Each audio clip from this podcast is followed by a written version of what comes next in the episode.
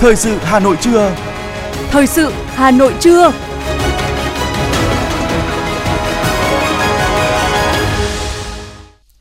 Kính chào quý vị các bạn. Bây giờ là chương trình thời sự của Đài Phát thanh và Truyền hình Hà Nội trên sóng phát thanh. Hôm nay chủ nhật ngày 16 tháng 4 năm 2023, chương trình có những nội dung chính sau đây.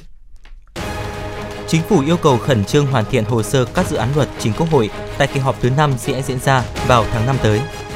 Tháng hành động về an toàn vệ sinh lao động và tháng công nhân năm 2023 trên địa bàn thành phố Hà Nội sẽ diễn ra từ ngày 1 tháng 5 đến hết ngày 31 tháng 5. Hà Nội đẩy mạnh công tác tiêm phòng COVID-19 và bố trí 10 điểm tiêm vaccine trên địa bàn thành phố.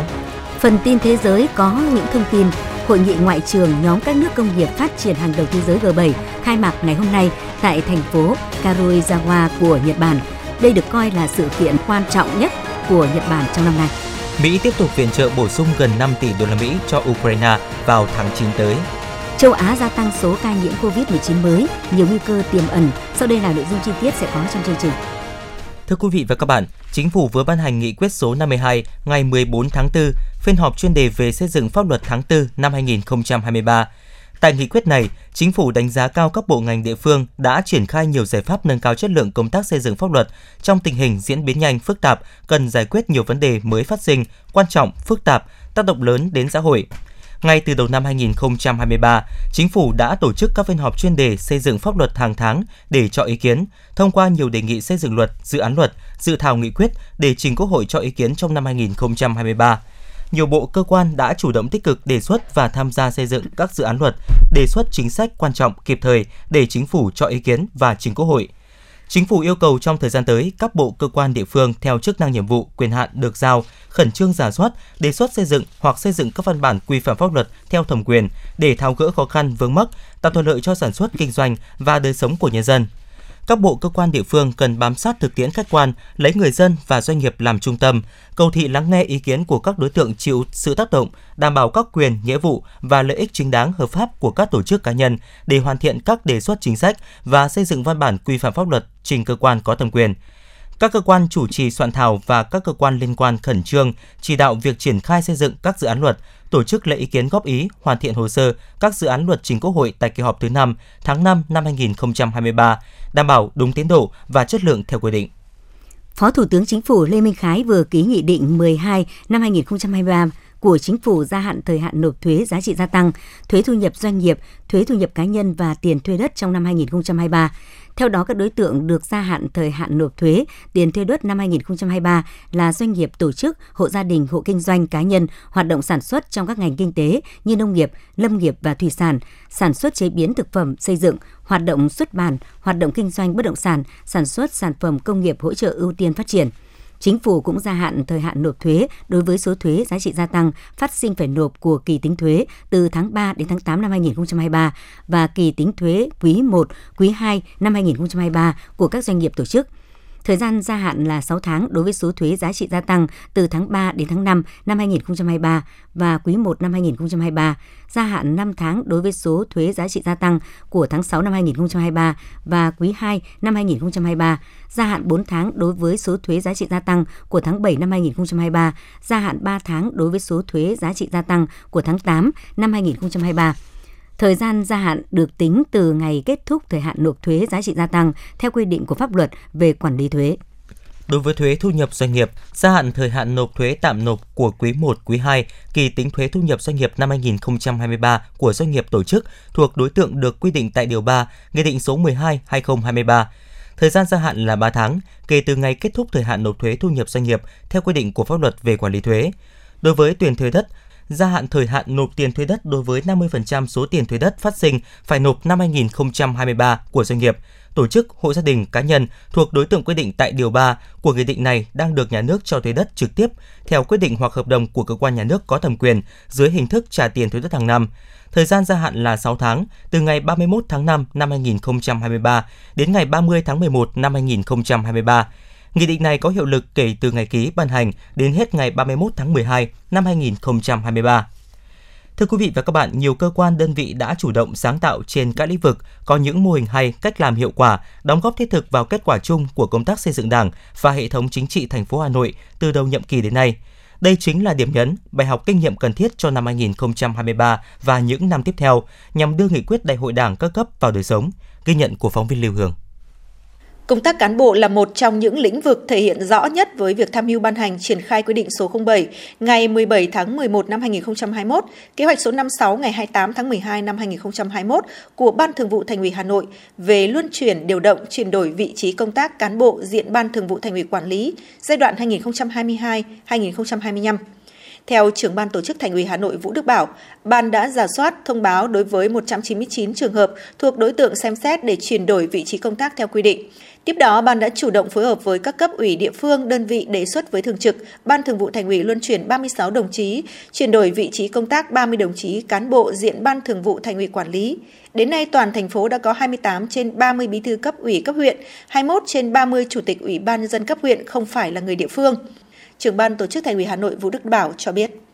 Tôi cho rằng là một trong những nguyên nhân hiện nay mà chúng ta cũng phải có một cái suy nghĩ đột phá là cái gì? là cái hiệu lực của hệ thống chính trị, của hệ thống chúng ta. Trong đó báo cáo bí thư này một cái chỉ số rất đáng phải quan tâm là chỉ số cách hành chính. Mà chỉ số này thì sẽ thể hiện gì? Thể hiện là hiệu lực, hiệu quả của chính quyền các cấp. Thể hiện sự hài lòng của người dân. Cái này chúng ta phải nhận diện chỗ này.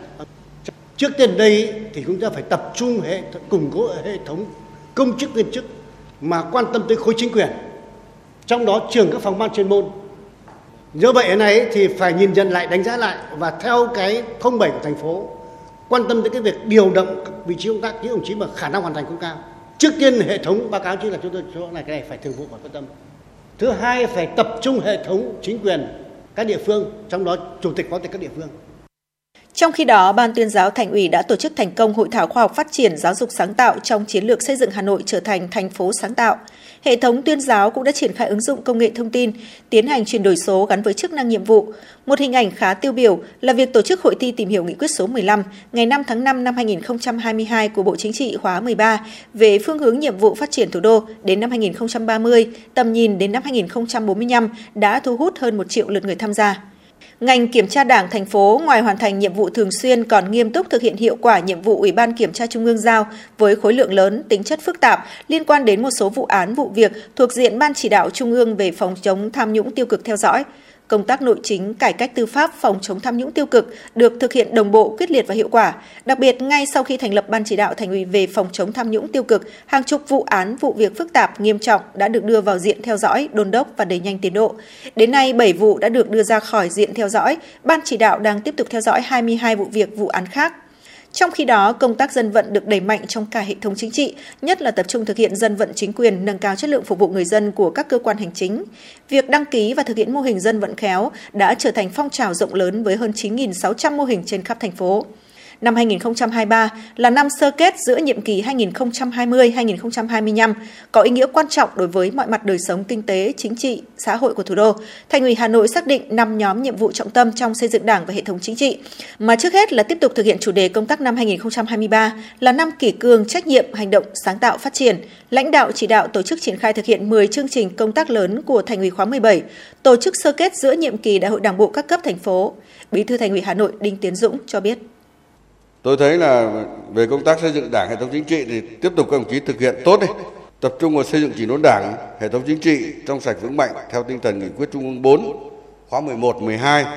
và kết luận số 21 của Trung ương 4 khóa 13 gắn với việc học tập và làm theo tư tưởng đạo đức, phong cách của Chủ tịch Hồ Chí Minh. Cái thứ hai là tiếp tục giả soát sắp xếp tổ chức bộ máy các phòng ban,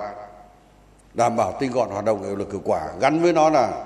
luân phiên luân chuyển chuyển đổi vị trí công tác gắn với nó là đào tạo bồi dưỡng, gắn với nó là quy hoạch. Thứ ba là nâng cao cái tập trung triển khai để cái hiệu quả cái đề án 11 của thành ủy về nâng cao chất lượng sinh hoạt chi bộ. Đề án số 15 của ban thường vụ về nâng cao hiệu lực, hiệu hiệu quả hoạt động của hội đồng dân, các cấp gắn với thực hiện thí điểm chính quyền chính quyền đô thị. Bí thư Thành ủy Đinh Tiến Dũng chỉ đạo các cấp ủy phải ra soát lại từng nhiệm vụ, chỉ tiêu để từng đơn vị chủ động có kế hoạch đề xuất giải pháp cụ thể khả thi, tập trung vào những nhiệm vụ chỉ tiêu có khả năng không đạt để có giải pháp quyết liệt tháo gỡ, ngày càng sát với thực tiễn và cơ sở, giải quyết khâu yếu, việc khó. Có thể nói, tinh thần chủ động sáng tạo từ đầu nhiệm kỳ đến nay đã được truyền tỏa mạnh xuống cơ sở. Đây cũng sẽ là công thức để các cơ quan khối đảng, các cấp ủy tổ chức đảng tiếp tục khẳng định mạnh mẽ vị trí, vai trò, đặc biệt là tham gia huy động sức mạnh tổng hợp của cả hệ thống chính trị và nhân dân vào thực hiện thắng lợi những nhiệm vụ đang đặt ra.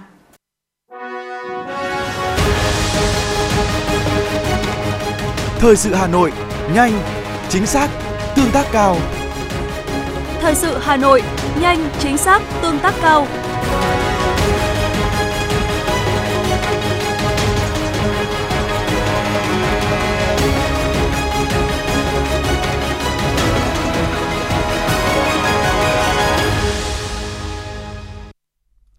Tiếp tục là phần tin hiện toàn Ban chỉ đạo chương trình số 06 về phát triển văn hóa nâng cao chất lượng nguồn nhân lực, xây dựng Hà Nội thanh lịch văn minh giai đoạn 2021-2025. Ban chỉ đạo chương trình số 06 có 31 thành viên, trong đó đồng chí Nguyễn Văn Phong, Phó Bí thư Thành ủy là trưởng ban chỉ đạo. Mục tiêu của chương trình số 06 là phát triển văn hóa và con người Hà Nội trên cơ sở phát huy truyền thống Thăng Long Hà Nội, nghìn năm văn hiến, thành phố vì hòa bình, thành phố sáng tạo và tiếp thu tinh hoa văn hóa của nhân loại xác định rõ phát triển văn hóa xây dựng người Hà Nội thanh lịch văn minh là nhiệm vụ quan trọng thường xuyên của cả hệ thống chính trị thật sự trở thành giá trị tinh thần to lớn, là sức mạnh nguồn lực nội sinh quan trọng, quyết định sự phát triển bền vững của thủ đô, xây dựng Hà Nội thanh lịch văn minh, phát triển toàn diện, tôn trọng pháp luật, khơi dậy lòng tự hào, tình yêu Hà Nội và ý chí khát vọng vươn lên của nhân dân thủ đô. Tối qua, các đại biểu tham dự hội nghị hợp tác giữa các địa phương Việt Nam Pháp lần thứ 12 đã có buổi tham quan các di sản tiêu biểu của thành phố Hà Nội là Văn Miếu Quốc Tử Giám và Hoàng Thành Thăng Long. Tại Văn Miếu Quốc Tử Giám, các đại biểu được chiêm ngưỡng kiến trúc cổ kính, hàm chứa nhiều giá trị văn hóa của trường đại học đầu tiên ở Việt Nam, tìm hiểu về đạo học của người Việt – Bên cạnh hoạt động giới thiệu lịch sử, kiến trúc của Văn Miếu, các đại biểu được xem hai triển lãm Quốc tử giám trường quốc học đầu tiên và Văn Miếu trong sự hồi sinh di sản Hà Nội giai đoạn 1898-1954 do Trung tâm Hoạt động Văn hóa Khoa học Văn Miếu Quốc tử giám phối hợp với nhóm chuyên gia người Pháp và Viện Viễn Đông Bắc Cổ thực hiện. Triển lãm giúp cho các khách mời hiểu hơn về những công việc đã thực hiện ở Văn Miếu của những nhà nghiên cứu Việt Nam và Pháp. Nhiều khách Pháp tỏ ra thích thú khi xem hai triển lãm này. Đặc biệt tới đây, các đại biểu còn được thưởng thức những tiết mục biểu diễn nhạc cụ dân tộc với những bản nhạc truyền thống Việt Nam và Pháp. Còn tại Hoàng Thành Thăng Long, các đại biểu được trải nghiệm tour đêm, đêm Hoàng cung Thăng Long với nhiều hoạt động hấp dẫn khám phá di sản Hoàng Thành và được thưởng thức vở dối nước kể câu chuyện Thăng Long Hà Nội. Không gian Hoàng Thành Thăng Long về đêm được trang trí lung linh khiến nhiều đại biểu hào hứng. Tại đây cũng đang diễn ra trưng bày từ lòng đất đến bảo tàng, hành trình của hiện vật là một trong các hoạt động trong khuôn khổ dự án hợp tác Hà Nội Tulu vừa được trung tâm khai mạc nhân hội nghị hợp tác giữa các địa phương Việt Nam và Pháp lần thứ 12. Bên cạnh đó, trung tâm cũng vừa tổ chức tọa đàm phát huy giá trị không gian khu khảo cổ học tại Hoàng Thành Thăng Long, cũng là một trong các hoạt động hợp tác giữa Hà Nội Tulu. Chương trình tham quan của các đại biểu cũng là cơ hội tốt để Hà Nội quảng bá hình ảnh du lịch thủ đô an toàn, thân thiện, hấp dẫn, chất lượng đến bạn bè trong nước và quốc tế. Thưa quý vị và các bạn, sự đa dạng độc đáo riêng có của văn hóa chính là yếu tố hấp dẫn du khách tham quan, khám phá và trải nghiệm du lịch văn hóa đang ngày càng được quan tâm và trở thành thế mạnh của nhiều quốc gia, trong đó có Việt Nam. Với việc sở hữu số lượng lớn các di tích lịch sử, văn hóa, các di sản văn hóa vật thể và phi vật thể, Việt Nam cho thấy tiềm năng lớn về du lịch văn hóa nếu như chúng ta biết phát huy những giá trị của nó. Và đây cũng là nội dung được trao đổi tại diễn đàn phát triển du lịch văn hóa vừa diễn ra. Bên lề diễn đàn, phóng viên Hoa Mai đã có cuộc trao đổi với Thứ trưởng Bộ Văn hóa, Thể thao và Du lịch Tạ Quang Đông xoay quanh vấn đề này. Mời quý thính giả cùng nghe. Thưa ông, ông có thể đánh giá như thế nào về tầm quan trọng của văn hóa khi xây dựng thành các sản phẩm du lịch ạ? Có thể nói là từ trước đến nay thì chúng ta khai thác văn hóa trên cái khía cạnh rằng là À, các cái uh, di sản uh, phi, uh, di sản vật thể uh, tức là các cái điểm di tích uh, nhưng mà bên cạnh đấy thì uh, trong văn hóa thì nó uh, không chỉ rằng là uh, nó chỉ là phần di sản di tích mà nó còn có các cái văn hóa phi vật thể. Uh, và văn hóa phi vật thể này nó sẽ góp phần trong cái việc mà đưa các cái giá trị của các di sản di tích lên. À, chúng ta phải có thêm những cái ờ, phương pháp ờ, tuyên truyền mới những cái cách làm mới để thu hút được thêm khách du lịch về Việt Nam bằng cách rằng là à, phải kết hợp được các cái truyền thống văn hóa của Việt Nam đưa các truyền thống văn hóa phi vật thể của Việt Nam đưa lên một cái tầm cao mới. Việc kết hợp chặt chẽ giữa văn hóa với du lịch là một cái hướng đi rất là quan trọng của du lịch Việt Nam trong những thời gian tới trong cái việc khai thác được những cái giá trị cốt lõi những giá trị tốt đẹp mà à, hơn 4.000 năm chúng ta đã đúc kết được trong cái truyền thống văn hóa để làm sao mà à, Việt à, Việt Nam có một cái à, à, nền du lịch phát triển một cách bền vững. Theo ông, việc gắn điện ảnh với du lịch văn hóa thì nên được triển khai theo hướng như thế nào ạ? À, đây cũng là lần đầu tiên mà Bộ Văn hóa à, hướng tới là kết hợp được một trong những cái ngành à, mà à, nó à, phát triển mạnh nhất tại Việt Nam trong những năm qua à, và nó có cái tính hội nhập rất là cao à, và tính lan tỏa ở quốc tế rất là mạnh. À, trong thời gian vừa qua như tôi đã trình bày trong hội thảo thì chúng ta đã có những cái phim bom tấn À, 400 tỷ, 500 tỷ. À, các phim của chúng ta đã được chiếu tại các cái thị trường của Mỹ, của Canada à, chiếu rất nhiều trong các liên hoan phim. Bên cạnh đấy thì việc mà các cái kênh các cái kênh phim của thế giới cũng đã sử dụng rất là nhiều các cái phim của Việt Nam. Đấy là những cái phương pháp mà tuyên truyền mạnh mẽ và tốt nhất cho các thương hiệu của Việt Nam. Trong đó có cái thương hiệu du lịch. Và tôi nghĩ rằng là à, dựa trên cái sự phát triển của điện ảnh cũng như sự lan tỏa của nó đối với thế giới thì việc nó kết hợp với các cái thương hiệu du lịch Việt Nam cũng sẽ là cái việc mà chúng ta thu hút thêm được cái khách du lịch thu hút được thêm những cái uh, từ những cái à, khách nước ngoài họ biết được Việt Nam thông qua uh, điện ảnh để mà uh, họ có thể uh, nhìn thấy Việt Nam là một cái điểm đến du lịch. Vâng, du lịch văn hóa được xác định là một trong 12 ngành trong chiến lược phát triển công nghiệp văn hóa của Việt Nam. Vậy theo ông, chúng ta cần có những chính sách thông thoáng như thế nào để có thể thu hút các nhà đầu tư trong việc phát triển lĩnh vực này ạ? À, chúng tôi nghĩ rằng là à, đầu tiên đấy là những cái à, phải có những cái chính sách cụ thể đối với du lịch đặc biệt là những trong những vấn đề về thuế à, và nghiên cứu các cái chương trình đặc thù à, cho từng địa phương À, tôi nghĩ rằng rằng là Ờ, mỗi một địa phương đều có những cái thế mạnh của riêng mình và phát triển những cái loại hình du lịch ờ, của riêng mình. Ờ, cái tính đặc thù hiện nay ở trong cái ngành nghề du lịch không phải chỉ Việt Nam mà của cả thế giới cũng họ cũng đều tập trung vào cái tính đặc thù của địa phương đặc thù vào mỗi một cái hình thức uh, mô hình du lịch khác nhau. Thì tôi nghĩ rằng là uh, trên cơ sở đó thì mỗi địa phương uh, ngoài cái việc mà trung ương Ờ, chú ý trong cái việc ờ, phát triển về du lịch trong thời gian vừa qua cũng đầu tư rất là nhiều ờ, cũng như rằng là có những cái việc chỉ đạo về đường lối chính sách thì ngoài ra như thế thì các địa phương nên có nghiên cứu những cái thế mạnh của mình để tạo ra những cái sản phẩm đặc thù và trên cơ sở đó thì tạo ra những cái chính sách mới uh, trong cái khuôn khổ uh, pháp luật cho phép để mà chúng ta thúc đẩy được uh, du lịch phát triển. Dạ vâng, xin trân trọng cảm ơn ông. Vâng thưa quý vị, Việt Nam đang bước đầu khai thác du lịch văn hóa nên vẫn rất cần những giải pháp mang tính gắn kết chặt chẽ để thực sự xây dựng thương hiệu có tính bền vững. Hoạt động du lịch dựa vào văn hóa không chỉ góp phần phát huy, bảo tồn và làm giàu những giá trị văn hóa dân tộc mà còn đang trở thành ngành nghề chủ yếu của người dân và nguồn kinh tế chủ lực của địa phương, góp phần quảng bá văn hóa Việt Nam ra thế giới, một Việt Nam an toàn, thân thiện, hiền hòa, mến khách, hội nhập và phát triển đến với nhiều du khách tại các thị trường trọng điểm trên thế giới.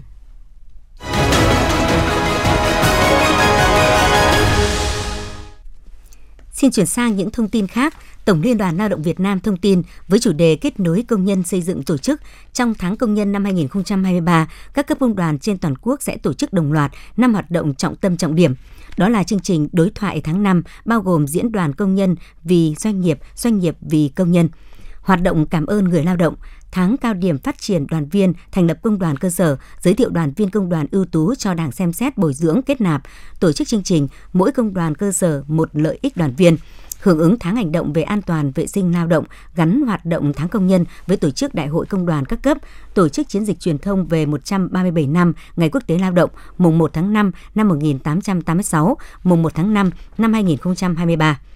Thông tin về một số điểm mới trong tháng công nhân năm 2023, ông Ngọ Duy Hiểu, Phó Chủ tịch Tổng Liên đoàn Lao động Việt Nam cho biết, khác với tháng công nhân mọi năm, năm nay sẽ không có cuộc đối thoại giữa Thủ tướng Chính phủ với công nhân lao động, mà Thủ tướng sẽ gặp gỡ đối thoại với các đại biểu là cán bộ công đoàn, công nhân, viên chức lao động tại Đại hội 13 của Công đoàn Việt Nam, dự kiến tổ chức vào tháng 12 năm 2023. Ngoài ra, Tổng Liên đoàn Lao động Việt Nam đã chỉ đạo Liên đoàn Lao động các tỉnh, thành phố triển khai tổ chức chương trình tiếp xúc cử tri chuyên đề giữa các đại biểu Quốc hội tại địa phương với cử tri là đoàn viên, người lao động qua đó các đại biểu Quốc hội sẽ có cơ hội gặp gỡ, lắng nghe tâm tư, nguyện vọng của những người đang trực tiếp lao động sản xuất, kiến tạo ra những giá trị cho xã hội, từ đó có thể truyền tải tâm tư, nguyện vọng của giai cấp công nhân lao động trên diễn đàn Quốc hội. Tại Hà Nội, tháng hành động về an toàn vệ sinh lao động và tháng công nhân năm 2023 trên địa bàn thành phố Hà Nội sẽ diễn ra từ ngày 1 tháng 5 đến hết ngày 31 tháng 5. Để tạo điểm nhấn trong công tác tuyên truyền, thành phố Hà Nội sẽ tổ chức lễ phát động tháng hành động về an toàn vệ sinh lao động và tháng công nhân năm 2023 vào 8 giờ ngày 27 tháng 4 tới tại Trung tâm Thương mại Mê Linh Plaza, đường Tô Hiệu, phường Hà Cầu, quận Hà Đông, Hà Nội. Chương trình buổi lễ bao gồm nhiều hoạt động thiết thực hướng về doanh nghiệp, cơ sở, người lao động. Đặc biệt tại buổi lễ, các đồng chí lãnh đạo trung ương và thành phố Hà Nội sẽ tặng quà cho 100 công nhân lao động có hoàn cảnh khó khăn, bị tai nạn lao động, bệnh nghề nghiệp và trao quà cho 50 trẻ em con công nhân lao động có hoàn cảnh khó khăn.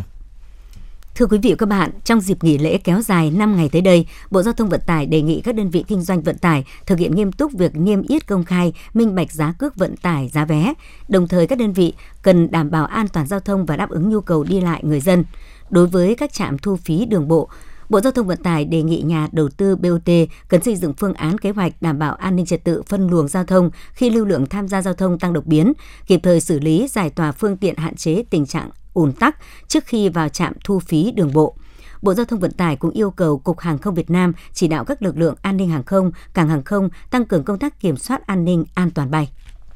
Thưa quý vị, thời gian vừa qua, thành phố Hà Nội vẫn có sẵn vaccine COVID-19 để phục vụ nhu cầu của người dân. Người dân sinh sống làm việc tại thành phố Hà Nội cần tiêm vaccine phòng COVID-19 có thể liên hệ tới 10 điểm tiêm dưới đây để được hướng dẫn cụ thể về địa điểm và thời gian tiêm.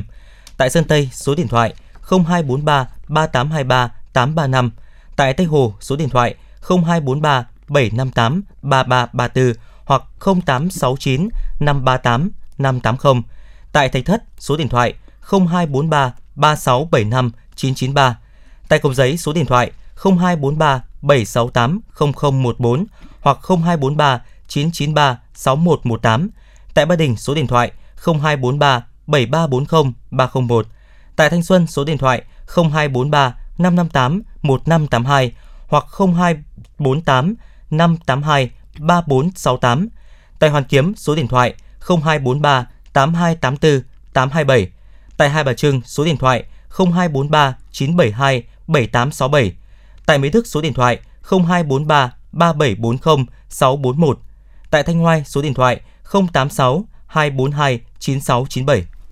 Liên quan tới công tác tiêm vaccine phòng COVID-19, Sở Y tế Hà Nội khẳng định thời gian qua thành phố Hà Nội vẫn sẵn có các vaccine phòng COVID-19 để tiếp tục duy trì các điểm tiêm chủng phục vụ nhu cầu của người dân. Dự kiến tuần tới Hà Nội sẽ được tiếp nhận thêm khoảng trên 10.000 liều vaccine AstraZeneca. Ngày 15 tháng 4, Bệnh viện Phụ sản Hà Nội phát đi cảnh báo về đối tượng lừa đảo, mạo danh bệnh viện cung cấp dịch vụ chăm sóc sau sinh.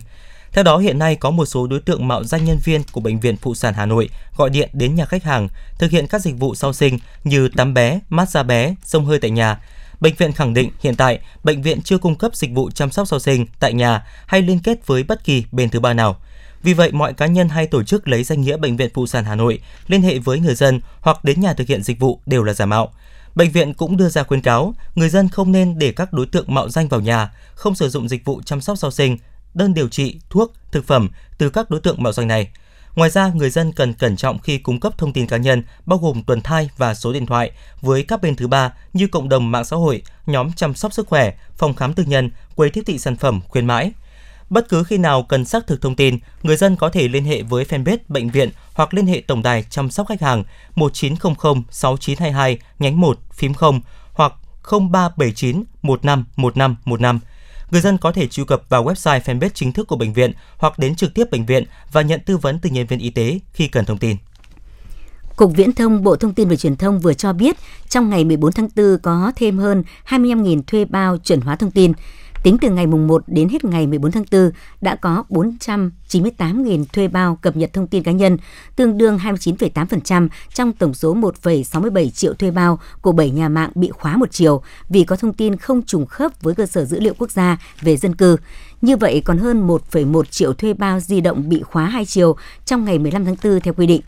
Theo quy định, sau khi bị khóa hai chiều, khách hàng sẽ không thể tự cập nhật thông tin cá nhân qua trang web, ứng dụng của nhà mạng mà phải đến trực tiếp các cửa hàng. Để được hỗ trợ mở khóa thuê bao, xác minh thông tin, khách hàng cần mang theo các giấy tờ tùy thân như căn cước công dân hoặc hộ chiếu. Đến ngày 15 tháng 5, nếu khách hàng không chuẩn hóa thông tin cá nhân, nhà mạng sẽ thu hồi các SIM thuê bao này. Thông tin mới về vụ tai nạn ở ngã tư Võ Trí Công Xuân La, Công an quận Tây Hồ Hà Nội cho biết, ngày 16 tháng 4, thông tin từ Công an quận Tây Hồ Hà Nội, theo lãnh đạo Công an quận Tây Hồ, sau khi hết hạn tạm giữ, cơ quan cảnh sát điều tra Công an quận đã ra quyết định khởi tố bị can, bắt tạm giam 4 tháng với tài xế Hoàng Ngọc Vĩnh, 63 tuổi, trú phường Bồ Đề, quận Long Biên, Hà Nội để phục vụ công tác điều tra.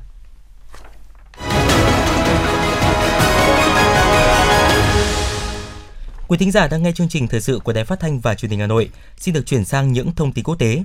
Thưa quý vị, ngày hôm nay, ngày 16 tháng 4, Hội nghị ngoại trưởng nhóm các nước công nghiệp phát triển hàng đầu thế giới G7 được khai mạc tại thành phố Karuyawa của Nhật Bản sẽ tập trung vào vấn đề an ninh châu Âu và khu vực Ấn Độ Dương, Thái Bình Dương. Nước chủ nhà Nhật Bản hy vọng tại hội nghị lần này, các nước sẽ đưa ra cam kết không phổ biến vũ khí hạt nhân cũng như thừa nhận vai trò trung tâm của các vấn đề an ninh ở Ấn Độ Dương, Thái Bình Dương ở trong khối. Ban tổ chức hội nghị cho biết, vụ nổ tại Wakayama trong ngày 15 tháng 4 không ảnh hưởng đến lịch trình hội nghị ngoại trưởng G7 lần này. Hội nghị ngoại trưởng G7 có sự tham dự của người đứng đầu ngành ngoại giao các nước Mỹ, Nhật Bản, Đức, Anh, Pháp, Canada, Italia và quan chức Liên minh châu Âu EU, được xem là sự kiện mở màn cho hội nghị thượng đỉnh G7 do Thủ tướng Nhật Bản Fumio Kishida chủ trì, dự kiến diễn ra ở thành phố Hiroshima từ ngày 19 đến ngày 21 tháng 5. Hội nghị thượng đỉnh lần thứ 49 của G7 được coi là sự kiện ngoại giao quan trọng nhất của Nhật Bản trong năm nay. Bộ Ngoại giao Mỹ cho biết chính quyền Washington đang có kế hoạch cung cấp cho Ukraine khoản viện trợ bổ sung 4,9 tỷ đô la Mỹ vào tháng 9 tới. Theo Bộ Ngoại giao Mỹ, cho đến nay, Washington đã hỗ trợ 18 tỷ đô la Mỹ cho chính phủ Ukraine qua các cơ chế của Ngân hàng Thế giới. Châu Á đang chứng kiến sự gia tăng số ca mắc COVID-19. Điều này khiến giới chức y tế các nước quan ngại về một làn sóng dịch bệnh mới tiềm ẩn nhiều rủi ro khi người dân đang chủ quan lơ là các biện pháp phòng chống. Theo các báo cáo, Ấn Độ đã có hơn 10.000 ca nhiễm trong ngày 14 tháng 4, cao nhất kể từ tháng 8 năm 2022. Trong khi đó, số bệnh nhân COVID-19 ở Indonesia đã vọt lên cao nhất trong 4 tháng, hiện ở mức gần 1.000 ca mỗi ngày. Singapore ghi nhận số ca nhiễm COVID-19 tăng gần gấp đôi trong tuần cuối của tháng 3, từ sấp xỉ 14.500 ca lên 28.000 ca, cao nhất kể từ đầu năm. Ở Đông Bắc Á, Nhật Bản và Hàn Quốc đều ghi nhận số ca mắc COVID-19 mới ở mức tương đối cao, khoảng 10.000 trường hợp mỗi ngày. Các quốc gia vành đai châu Á như Bangladesh, Nepal, Pakistan, Afghanistan, Iran cũng chứng kiến số ca mắc mới tăng nhanh. Số liệu của Tổ chức Y tế Thế giới cho biết tỷ lệ mắc COVID-19 đang tăng nhanh nhất tại Đông Nam Á, tới 481%. Theo Tổ chức Y tế Thế giới, biến thể phụ XBB.1.16 của Omicron hiện đã xuất hiện tại 20 nước, chủ yếu là Ấn Độ. XBB.1.16 gây ra những triệu chứng tương tự các biến thể trước đó như sốt, khó thở và ho. Tuy độc lực của XBB.1.16 không cao nhưng vẫn được xác định là nguy hiểm đối với người trên 60 tuổi hay người suy giảm hệ thống miễn dịch. Nhằm sớm ngăn chặn đợt bùng phát dịch mới, nhiều nước đã tăng cường xét nghiệm và áp dụng các biện pháp phòng dịch trở lại. Tại Ấn Độ, dù các bệnh viện phòng khám tư nhân chưa chứng kiến tình trạng nhập viện tăng đột biến, nhưng chính phủ nước này đã yêu cầu các đơn vị y tế diễn tập ứng phó dịch bệnh. Một loạt bang của quốc gia Nam Á này đã ban hành trở lại quy định đeo khẩu trang bắt buộc ở nơi công cộng. Trong khi đó, Indonesia dù khẳng định tình hình dịch đang được kiểm soát tốt, nhưng cũng yêu cầu người dân tiêm mũi tăng cường thứ hai. Còn Nhật Bản vẫn tỏ ra khá thận trọng trong bối cảnh dịch bệnh đang tiềm ẩn nguy cơ bùng phát trở lại, ưu tiên kiểm soát sự lây nhiễm dịch bệnh được xem là yếu tố quan trọng hàng đầu. Hiện tại Nhật Bản vẫn duy trì khuyến cáo đeo khẩu trang một trong những trường hợp như đi khám bệnh, đến thăm các cơ sở y tế, viện dưỡng lão hoặc tham gia những phương tiện giao thông công cộng. Nhìn chung, việc số ca nhiễm tăng nhanh trở lại cho thấy COVID-19 vẫn là mối lo ngại, đòi hỏi sự thận trọng. Trong giai đoạn nhạy cảm hiện nay, mỗi người dân cần thận trọng, giữ thái độ thận trọng đúng đắn, đồng thời tự áp dụng những biện pháp thích hợp để bảo vệ mình và những người xung quanh.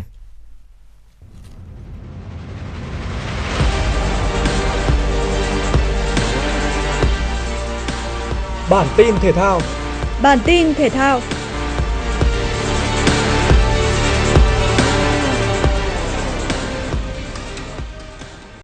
Câu lạc bộ Sông Lam Nghệ An tiếp đối thủ Hoàng Anh Gia Lai trên sân Vinh với quyết tâm giành chiến thắng đầu tiên tại V-League 2023. Nhập cuộc đầy tự tin, đội quân áo vàng có thành quả ngay phút thứ ba sau pha dứt điểm đẹp mắt của Michael Olaha. Hơn 30 phút sau, lại là cầu thủ người Nigeria Olaha kiến tạo thuận lợi để tiền đạo ngoại binh khác là Soladio nhân đôi cách biệt cho đội chủ nhà.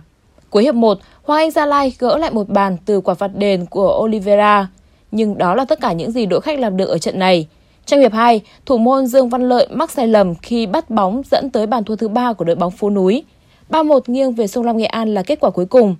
Trận thắng đầu tiên đã đưa Sông Lam Nghệ An tạm vươn lên vị trí thứ 7 với 8 điểm qua 7 trận, bằng điểm Hoàng Anh Gia Lai nhưng xếp ngay sau vì kém chỉ số phụ. Tại vòng 31 giải bóng đá ngoại hạng Anh, cuộc tiếp đón Brighton là trận đầu tiên trên sân nhà Stamford Bridge mà huấn luyện viên Frank Lampard trong nhiệm kỳ thứ hai dẫn dắt Chelsea. Đội chủ nhà nhập cuộc lép vế nhưng may mắn có bàn thắng mở tỷ số ở phút 13. Cú sút của Gallagher đã đưa bóng đập chân hậu vệ Brighton đổi hướng đi vào lưới. Bị dẫn bàn trước, Brighton còn tiếp tục gặp khó khi phải thay người bất đắc dĩ tới hai lần trong hiệp 1 vì Wellmans và Ferguson gặp chấn thương. Tuy nhiên, Welbeck đã tỏa sáng chỉ vài phút sau khi vào sân từ băng ghế dự bị thay cho Ferguson. Phút 42, Welbeck đánh đầu gỡ hòa đưa trận đấu về thế cân bằng. Người thay thế Wellman là tài năng trẻ Enciso cũng tỏa sáng khi lập siêu phẩm giúp Brighton hoàn tất màn lội ngược dòng thắng Chelsea ở phút 69. Thắng chung cuộc 2-1, Brighton tiếp tục đứng thứ 7 với 49 điểm, kém 7 điểm so với vị trí dự Champions League và 1 điểm so với vị trí dự Europa League mùa tới. Trong khi Chelsea toàn thua cả 3 trận sau khi bổ nhiệm Frank Lampard làm huấn luyện viên tạm quyền. Dự báo thời tiết ngày 16 tháng 4 khu vực Hà Nội có nhiều mây, không mưa, trưa chiều giảm mây trời nắng, gió nhẹ, đêm trời lạnh, nhiệt độ từ 21 đến 30 độ C. Quý vị và các bạn vừa nghe chương trình thời sự của Đài Phát thanh và Truyền hình Hà Nội, chỉ đạo nội dung Nguyễn Kim Khiêm, chỉ đạo sản xuất Nguyễn Tiến Dũng, tổ chức sản xuất Vương Truyền. Chương trình do biên tập viên Nguyễn Hằng, các phát thanh viên Quang Minh Thanh Hiền và kỹ thuật viên Quang Ngọc thực hiện. Thân ái chào tạm biệt.